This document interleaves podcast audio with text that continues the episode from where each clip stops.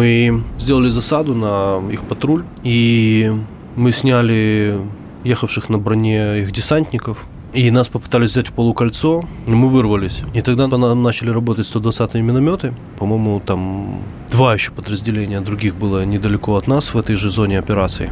Одни из них не хватало у них ресурсов для того, чтобы вынести раненого. У него были обе ноги перевязаны жгутами, но кровопотеря была, но, к счастью, не очень большая.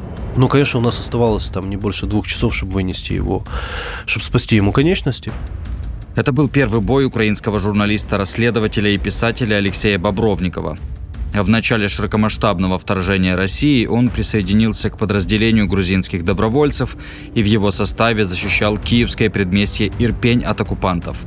И очень важно было, чтобы он не заснул, не отключился от потери крови. И мы несли этого хлопца, а по нам продолжил работать минометный расчет рашистский. В 200 метрах от нас уже были прилеты 120-х. И мы тащим этого парня, и я понимаю, чтобы он не заснул, мне нужно что-то с ним делать. Я начинаю напевать ему «Ой, там у Львове на высоком замку, там Соловейку песню заспевал». И пою я крайне хреново, и поэтому повторять я это не буду больше никогда. Но это тот момент, когда хреновое пение, это странная песня про «Там молодый жовнір, стоячи на варті, сперся на кріса, тайся задумав». Э, чисто да, западноукраинская какая-то времен, да, там, польского доминирования, про Жовнера и с диалектизмами, но такая какая-то милая песенка. Этот парень начинает улыбаться, смеяться, и он просыпается, и я понимаю, что мы улыбающегося бойца, легко, к счастью, раненого, э, успеваем принести в эвакуационный мобиль, э, и его успевают довести до момента, пока не начнется некроз тканей э, после ранения на конечности, которые наложены жгуты. И это был самый сладостный, наверное, момент этого дня, потому что потом было очень жестко, и мы потеряли людей, начали выносить их тела оттуда, и были под минометным обстрелом всю ночь. И долгий и тяжелый был день. Это об этом можно долго говорить, но не хочется, но вот действительно какой-то такой сладкий и потрясающий момент был этих минут, когда лагідна українізація в дії. Вы слушаете подкаст «Правда войны». В этом выпуске я, Евгений Саватеев, расспрошу Алексея Бобровникова о его службе в грузинском легионе – Другой важный вопрос – контрабанда на Донбассе. Это тема, которую журналист изучал 8 лет вопреки угрозам и вопреки официальной позиции украинских спецслужб. Свое журналистское расследование Алексей изложил в документальном романе под названием «Серая зона». Предисловие к книге «Серая зона» написал Степан Бандера. Как так получилось? Степан Андреевич Бандера. А, более того, внук э, знаменитого Степана Андреевича Бандеры, потрясающий канадский журналист, очень давний друг. И Стевко когда-то помогал мне с этим расследованием частично. Стевко встречался в Канаде с приезжавшим туда на тот момент министром внутренних дел Аваковым, одним из людей, кто так или иначе, мягко говоря, свидетель серой зоны и много знает о ней. И Стевко провел совершенно потрясающее собственное расследование того, как э, российские оружия, их вооружение на протяжении десятилетий э, стало причиной более 70% э, гибелей на бортах гражданской авиации после Второй мировой войны. Алексей Бобровников из семьи киевской интеллигенции. Похоже, что его всегда независимый подход и всегда самостоятельная точка зрения достались ему чуть ли не в наследство.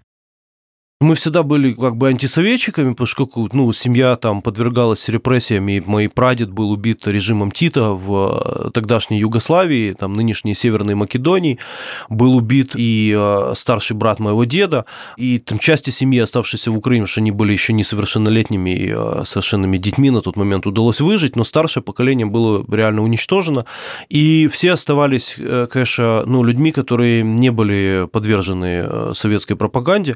Мама Оксана Бобровникова, украинская поэтесса и журналистка. Дед Кирилл Бобровников, художник кино. Я называл его всегда Кириллом, дедом И, наверное, я называл его больше, чем дедом. Наверное, был лучший друг на самом деле. Единственный человек, э, кого я всю жизнь называл лучшим другом.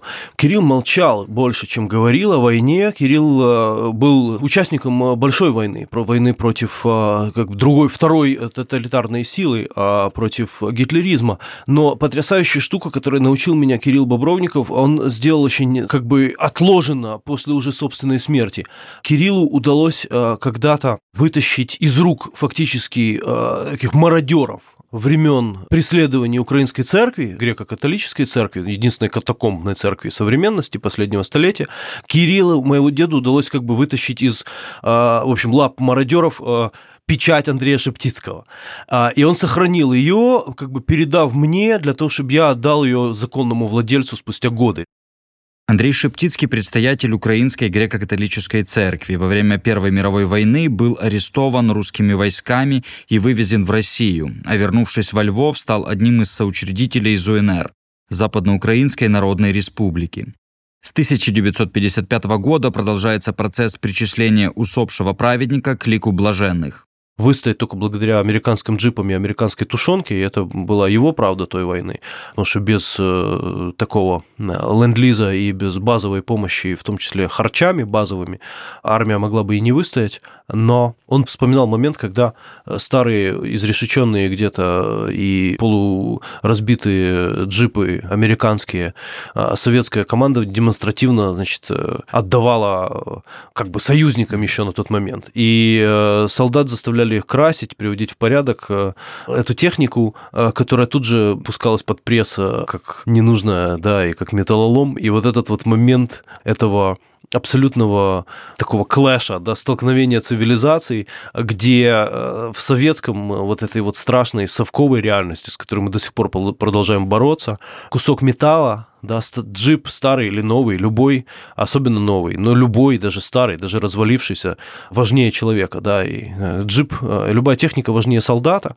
Не дай бог, ты простите за мой французский, можно запикать, да, но если солдат проебал оружие, да, или там технику, да, это страшнее, чем ранение, да, что ты э, становишься объектом э, издевательства бюрократического армии э, с постсоветского формата, да, и, к сожалению, это до сих пор есть. И вот эта вот эта штука, когда Старый джип важнее выжившего бойца.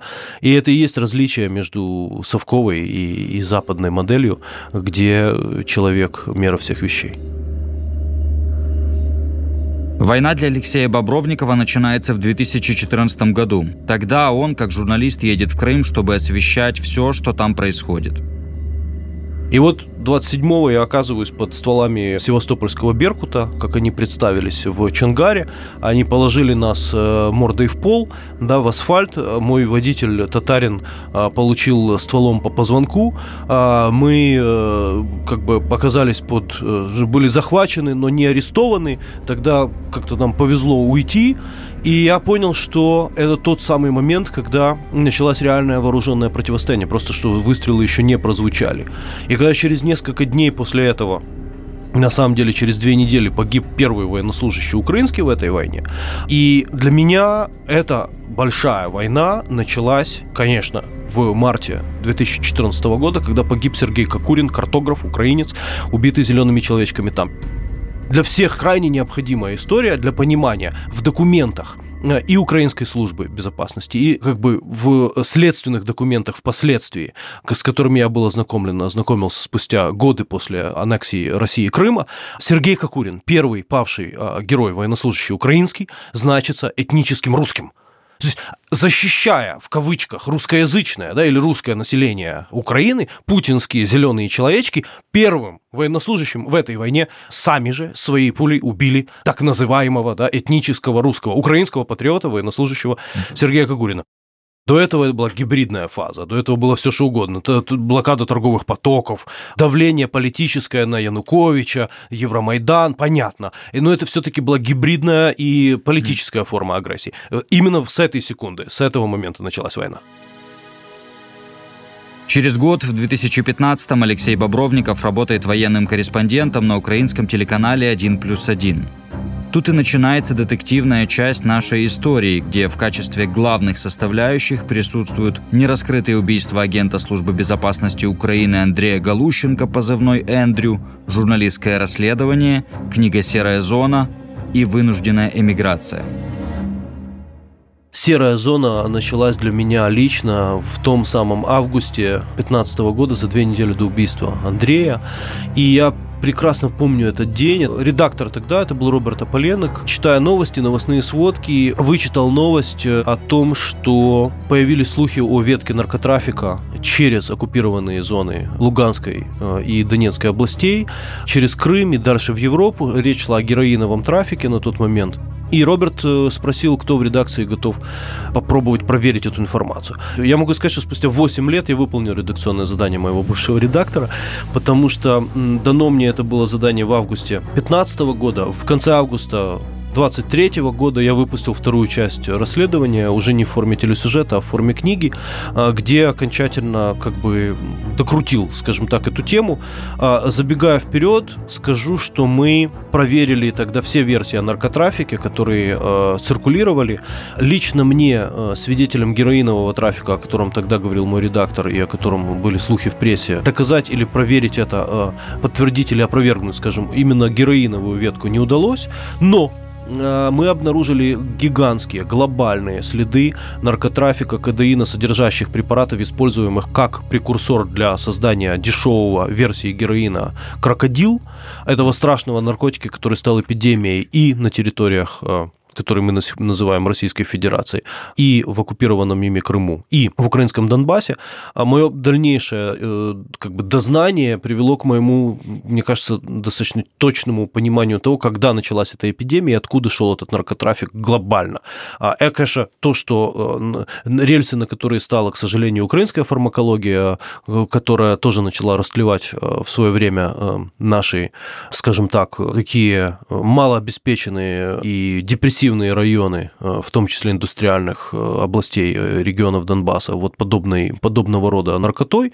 Но началось это все с покупки людьми Путина одного из крупнейших их фарм-гигантов и момента, когда именно бесконтрольное, абсолютно неоправданное никакими, скажем, медицинскими показаниями производство именно подобных препаратов, которые стали прекурсорами для крокодила, в абсолютно глобальном масштабе началось именно на территории Российской Федерации. Это была та эпидемия, эпидемия, которую подхватили, скажем так, э, не чистые на руку, мягко говоря, украинские предприниматели в свое время, но это тоже происходило из России на глобальном уровне.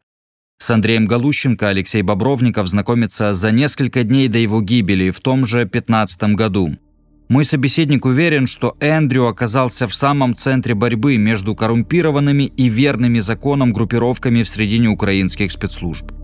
Андрей был э, волонтером, э, он был добровольцем, воевавшим э, в батальоне Кульчицкого, в других подразделениях. Он был на Майдане, он был зам командира одной из сотен самообороны. Андрей был патриотом, настоящим, абсолютно без страха и упрека человеком, э, который был готов отдать свою жизнь за страну и за своих ребят, за свое, за свое подразделение. Он был лидером маленькой, а, но очень дерзкой а, антиконтрабандной группы, которая была создана на момент э, середины 15 года и активной торговли с оккупантом, на самом деле из очень честных, но очень наивных людей. Потому что они э, де-факто использовались как загонщики для того, чтобы перевести э, контрабандные потоки с таких маленьких проселочных дорог или больших трасс на железнодорожные рельсы рельсы, которые на тот момент контролировались э, правительством и нашим, э, и э, оккупированных территорий.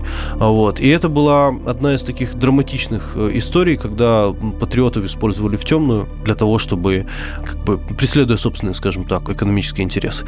И Андрей был одним из тех, кто до конца выполнял свою задачу, но, наверное, сам до конца не понимал, что он был обречен, потому что борьба со спрутом, когда ты один, невозможно ни физически, ни даже теоретически невозможно. Это была история про то, что как бы централизованно и э, при этом совершенно непрозрачно разрешения на такую торговлю давались, скажем так, бывшими чинами полиции, которые переметнулись или были переведены в службу безопасности, действительно, но получали выгоду от этого ближайшее окружение государственного лидерства. И это происходило на системном уровне, где маленькие группы, а их было создано ровно семь, вот этих вот антиконтрабандных подразделений, действительно как бы блокировали маленькие пути, но железная дорога оставалась абсолютно священной коровой, к которой подступиться было нельзя. Ходило там все. Там ходил лес. А лес-кругляк, а, который можно было использовать для строительства блиндажей а, и укреплений на той стороне, шел он с украинской стороны. Ходило золото и серебро, изделия из золота и серебра и полудрагоценных и драгоценных камней, которые покупались в, например, в Ровеньках Луганской области, оккупированной уже врагом, за украинские деньги. В августе 2015-го Андрей Галущенко дает интервью Алексею Бобровникову. Рассказывает об угрозах, которые ему поступали. Хто собі дуже високу ціну ставить, той може придбати собі там, ну так процитую, можна ж і цинковий піджак собі купити. Мне сотрудники на тот момент и высшие чины украинской прокуратуры заявляли, и заявляли не только мне, заявляли это в каких-то интервью своих о том, что наше интервью с Андреем триггерировало убийц и стало причиной его смерти и попыток убийства меня. 2 сентября Андрей на проселочной дороге, по дороге к переправе в Лобачево ехал на той самой машине, на которой мы с ним ездили много раз до этого. На него была сделана засада, и он погиб первым, Погиб второй офицер налоговой службы Дмитрий Жирук, сидевший в той же машине. Убиты были именно носители компетенции, убиты были именно расследователи, а не простые солдаты. Это была очень филигранная атака. Это была не первая атака на группу Андрея и на другие группы. Это была смерть, которая могла случиться только в серой зоне и могла случиться только в условиях, когда обе стороны, а, стороны торгующие, заинтересованные в такой торговле, коммуницируют между собой и сверяют между собой свои действия. Это была реальность той части, а, той фазы войны, которую мы называем гибридной, которую, собственно, я назвал серой зоной, с легкой руки а, ребят, которые были в ней дольше и чья судьба в ней закончилась страшнее, чем наш.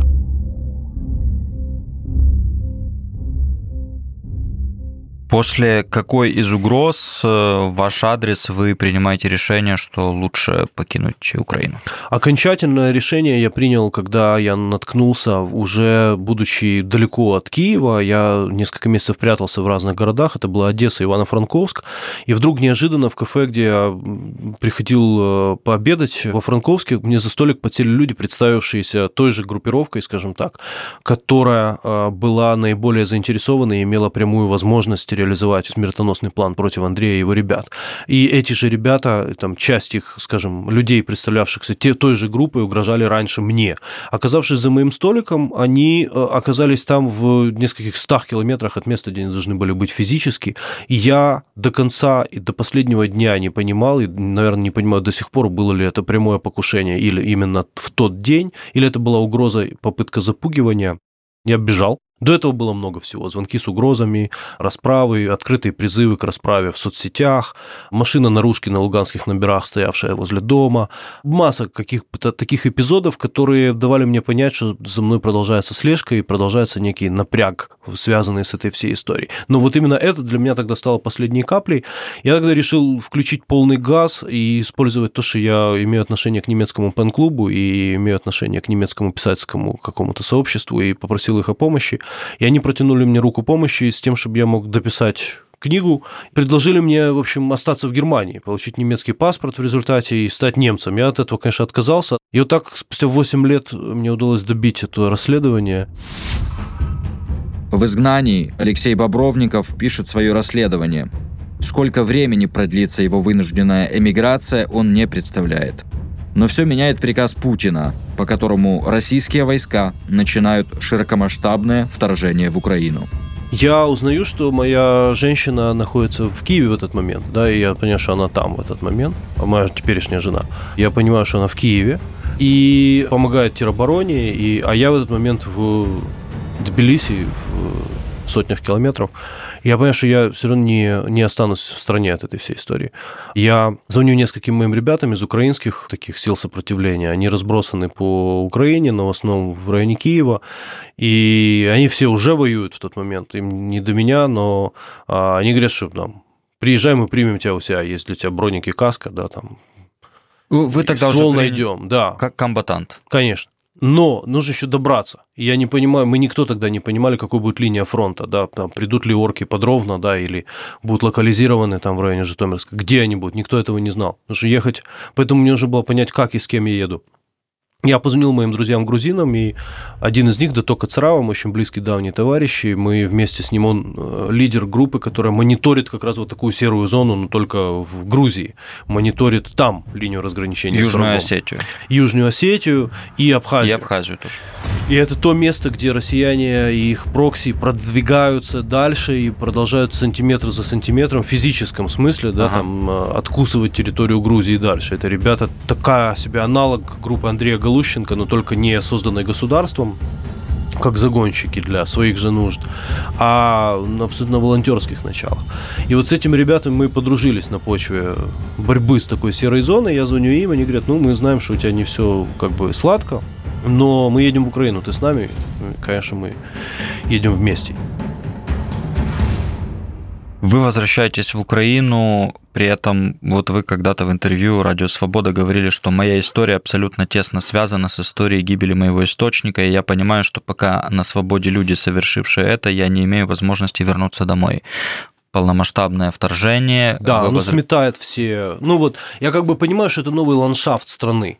И часть из этих людей э, исчезла с радаров, да, часть из этих людей, кто причастны были к этому, были зачищены силовиками с обеих сторон, а, а часть осталась действительно и осталась на плаву. А, Вот. Но с моментом, когда гибридная фаза войны полностью э, сменяется полномасштабной войной, и вот это как будто прорыв дамбы, который изменяет ландшафт и который полностью меняет правила игры, он э, стал таким... Ну, война – это на самом деле такой страшный клинцер, да. Это такая очень страшная, но очень очищающая, жуткая сила, которая, с одной стороны, трагедия и катаклизм, а с другой стороны, да, это главный геймченджер. И здесь я понимал, что гибридная фаза серой зоны, и вот как бы серая зона заканчивается в этот момент. Вот серая зона в этот момент перестает существовать. И, и начинается ну, зона красная. И начинается совсем другая реальность. И поэтому здесь уже все предыдущее не имело ну, в этот момент никакого значения. И также я понимал, что объективно те правила игры, которые существовали годами, и которые, с которыми я боролся годами, и о которых я пытался наших силовиков и всех остальных тыкать носом в, в ту реальность, сейчас уже нерелевантно, потому что это то, что стало архивом. Вот в этот момент история, которую я расследовал, из острой и опасной превратилась в историю с э, книжной полки.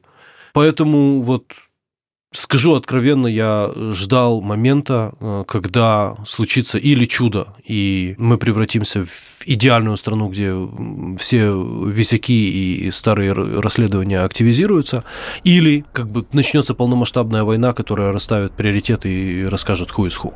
И случилось второе. Вы попадаете в начале марта в Ирпень. Почему именно туда?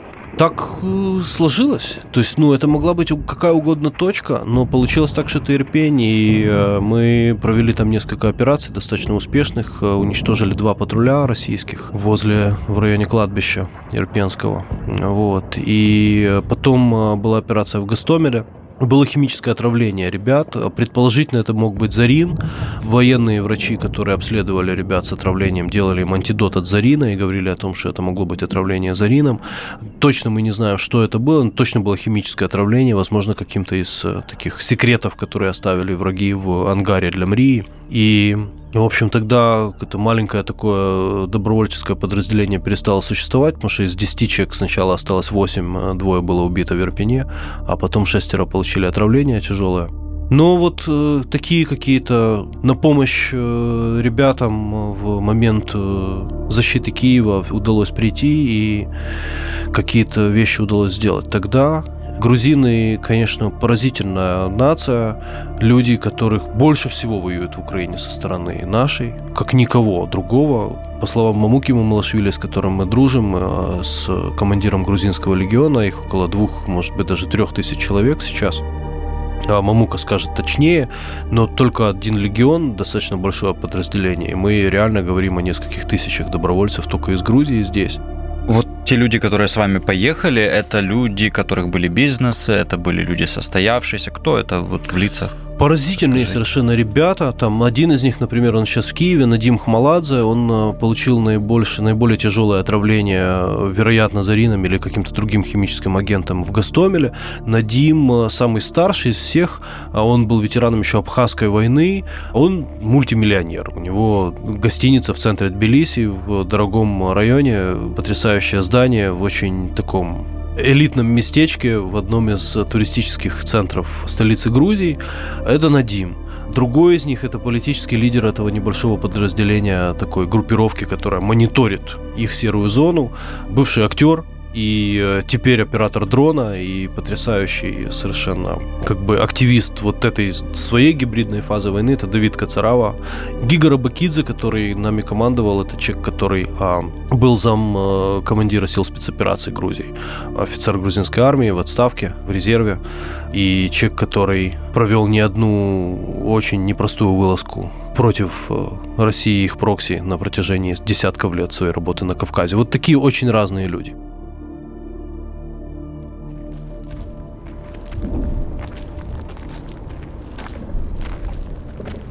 Вот ваш первый день в Ирпене. Что вы видите? Тела, лежавшие на улицах. Мы шли маленькими улочками, а, маневрировали для того, чтобы прийти к месту, где мы должны были провести операцию. Тела, брошенные тела, лежащие на улицах, разрушенные дома и ощущение того, что абсолютно четкое понимание того, что этот день, как и любой день, любая минута может стать последней для каждого из нас, и при этом ощущение абсолютного счастья потому что ты наконец-то дома. Вот такое ощущение. Потому что я никогда не был в Ирпене до войны, самое смешное. Жил как-то в, в городе, но именно эти места практически не знал. И тут так, наверное, было и с Крымом. Э, Еще я был журналистом, да, в тот момент. И я не был в Крыму с 2004 или 2005 года. И тут начинается война, и потому что это уже была война, и ты приезжаешь в Крым, и точно так же ты смотришь на то, что в любой момент может что-то начаться. Но это вот что-то в контексте Киева началось для киевлян и, и жителей этих мест 8 лет спустя. Но на самом деле абсолютное счастье того, что ты наконец-то дома спустя все эти годы. Ваш э, момент, когда вы были ближе всего э, к смерти? Я думаю, это момент, когда мы выносили одного из погибших, э, Гио Бериашвили. А, мне за два дня до этого снился очень странный сон, где мне снилось э, какое-то такое дорога, где очень медленно-медленно, как будто бы лицом вниз меня несут в холодном очень свете, и я вижу какую-то дорогу с черепами на ней, такой сон. И я думаю, ну, наверное, завтра или послезавтра будет что-то очень тяжелое, может, последнее. Ну и ок, думаю я. И тут мы несем по тропинке, а это было 17 марта, и ночь была очень лунная, и э, очень чистый небосклон был. И расисты нас вычислили э, дронами в лесопосадке, и они увидели таки нас. И мы медленно-медленно несли это тело одно из, э, одного из погибших ребят. Второго выносила другая группа моего друга Давида Ратиани. И я тогда носил веревку на очках, которую за три дня до этого мне подарил Дато. Давид Ратиани, один из ребят, которые погибли в тот день. И вот эта веревка тогда спасла мне жизнь, потому что когда по нам начал работать 120-й уже прицельно, и у нас оставалось где-то 100 метров до укрытия, я просто потерял очки, а без них я не вижу ни черта, у меня минус 10 зрения. И если бы я потерял их окончательно, я не вышел бы. Потому вторые у меня были, но они были спрятаны в рюкзаке глубоко, там где-то рядом с БК и аптечкой. Короче, Турникет один был вроде как в нужном месте, а очки я, идиот, спрятал очень глубоко, вторые. Но эта веревка, которую дал мне Дато, она реально спасла мне жизнь. Я смог выйти э, и э, укрыться вместе с остальными. И, наверное, это был этот э, день. Как веревка спасла вас? Она не дала упасть очкам. А. Это была та штука, когда, ну, то есть ты падаешь после первого прилета, который mm. был там в 10 метрах, и ты чудом спасаешься. Но тебе остается какой-то момент, когда нужно добежать до укрытия, а огонь по нам продолжает вестись. Я в последней группе замыкающий, мы продолжали нести тело до последнего. Потом мы забрали его, но это было последние метры перед тем, как мы эвакуируем погибшего. И я падаю, и очки слет... Я не нашел бы их э, просто. И я бы не смог, э, не видя дороги, я ну, не смог бы добраться до укрытия. А эту веревку за три дня до этого Давид Ратяни. И он посмотрел на какой-то там шнурочек, которым я там бечевкой что-то привязал, очень хреново они держались. Я говорит, наверное, тебе нужны вот такой, я, говорит, смотри, вот у меня тут тактические очки есть, но я не очень их ношу. Э, я другие себе возьму, вот это возьми веревку. И он помог мне одеть, и был потрясающий человек, абсолютно, абсолютно гениальный э, друг, человек, который прошел э, все фазы этой войны, человек, который был профессиональным военным, человек, который получил медаль за доблесть в войне 2008 года, человек, который жил в Сухуми и потерял свой дом из-за оккупационных российских действий там, и человек, который приехал по первому зову воевать э, в эту войну, понимая, что э, если мир не остановит, Мордор не остановит Кремль, здесь любое из мест, любая из стран, на которые у них открывается рот и есть аппетит, и станет следующий. Если бы ребенок у вас спросил, за что вы воевали, как бы вы ему это объяснили? За город, в котором я родился, за женщину, которую я люблю, за место, в котором я единственным хотел и хочу жить, за Украину. Что для вас победа?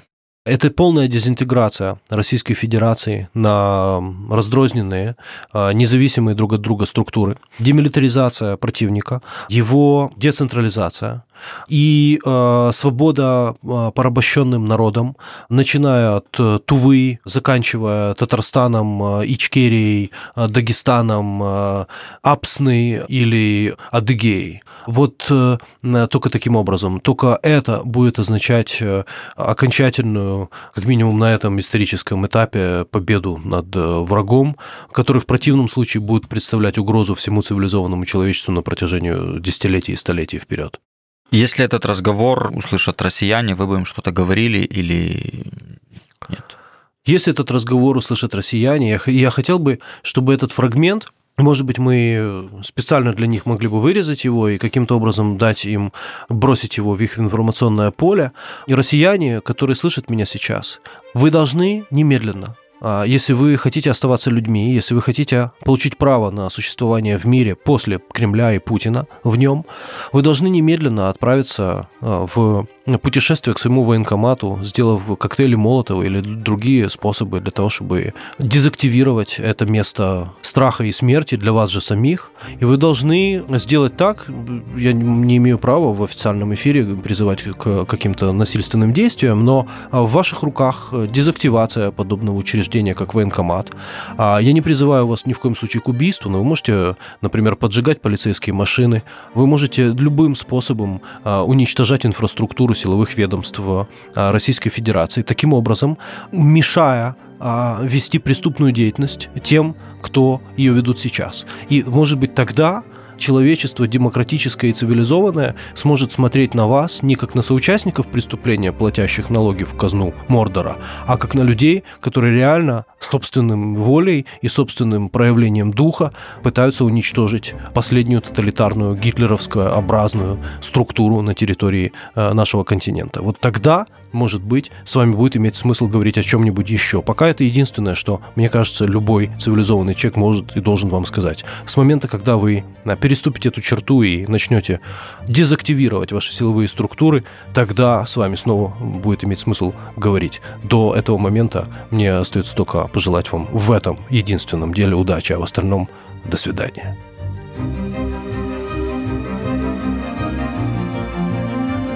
Это был последний выпуск подкаста «Правда войны».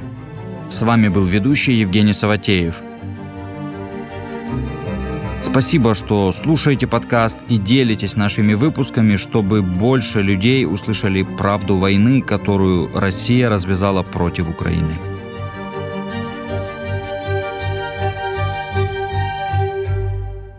Этот подкаст создан при содействии Фонда поддержки креативного контента.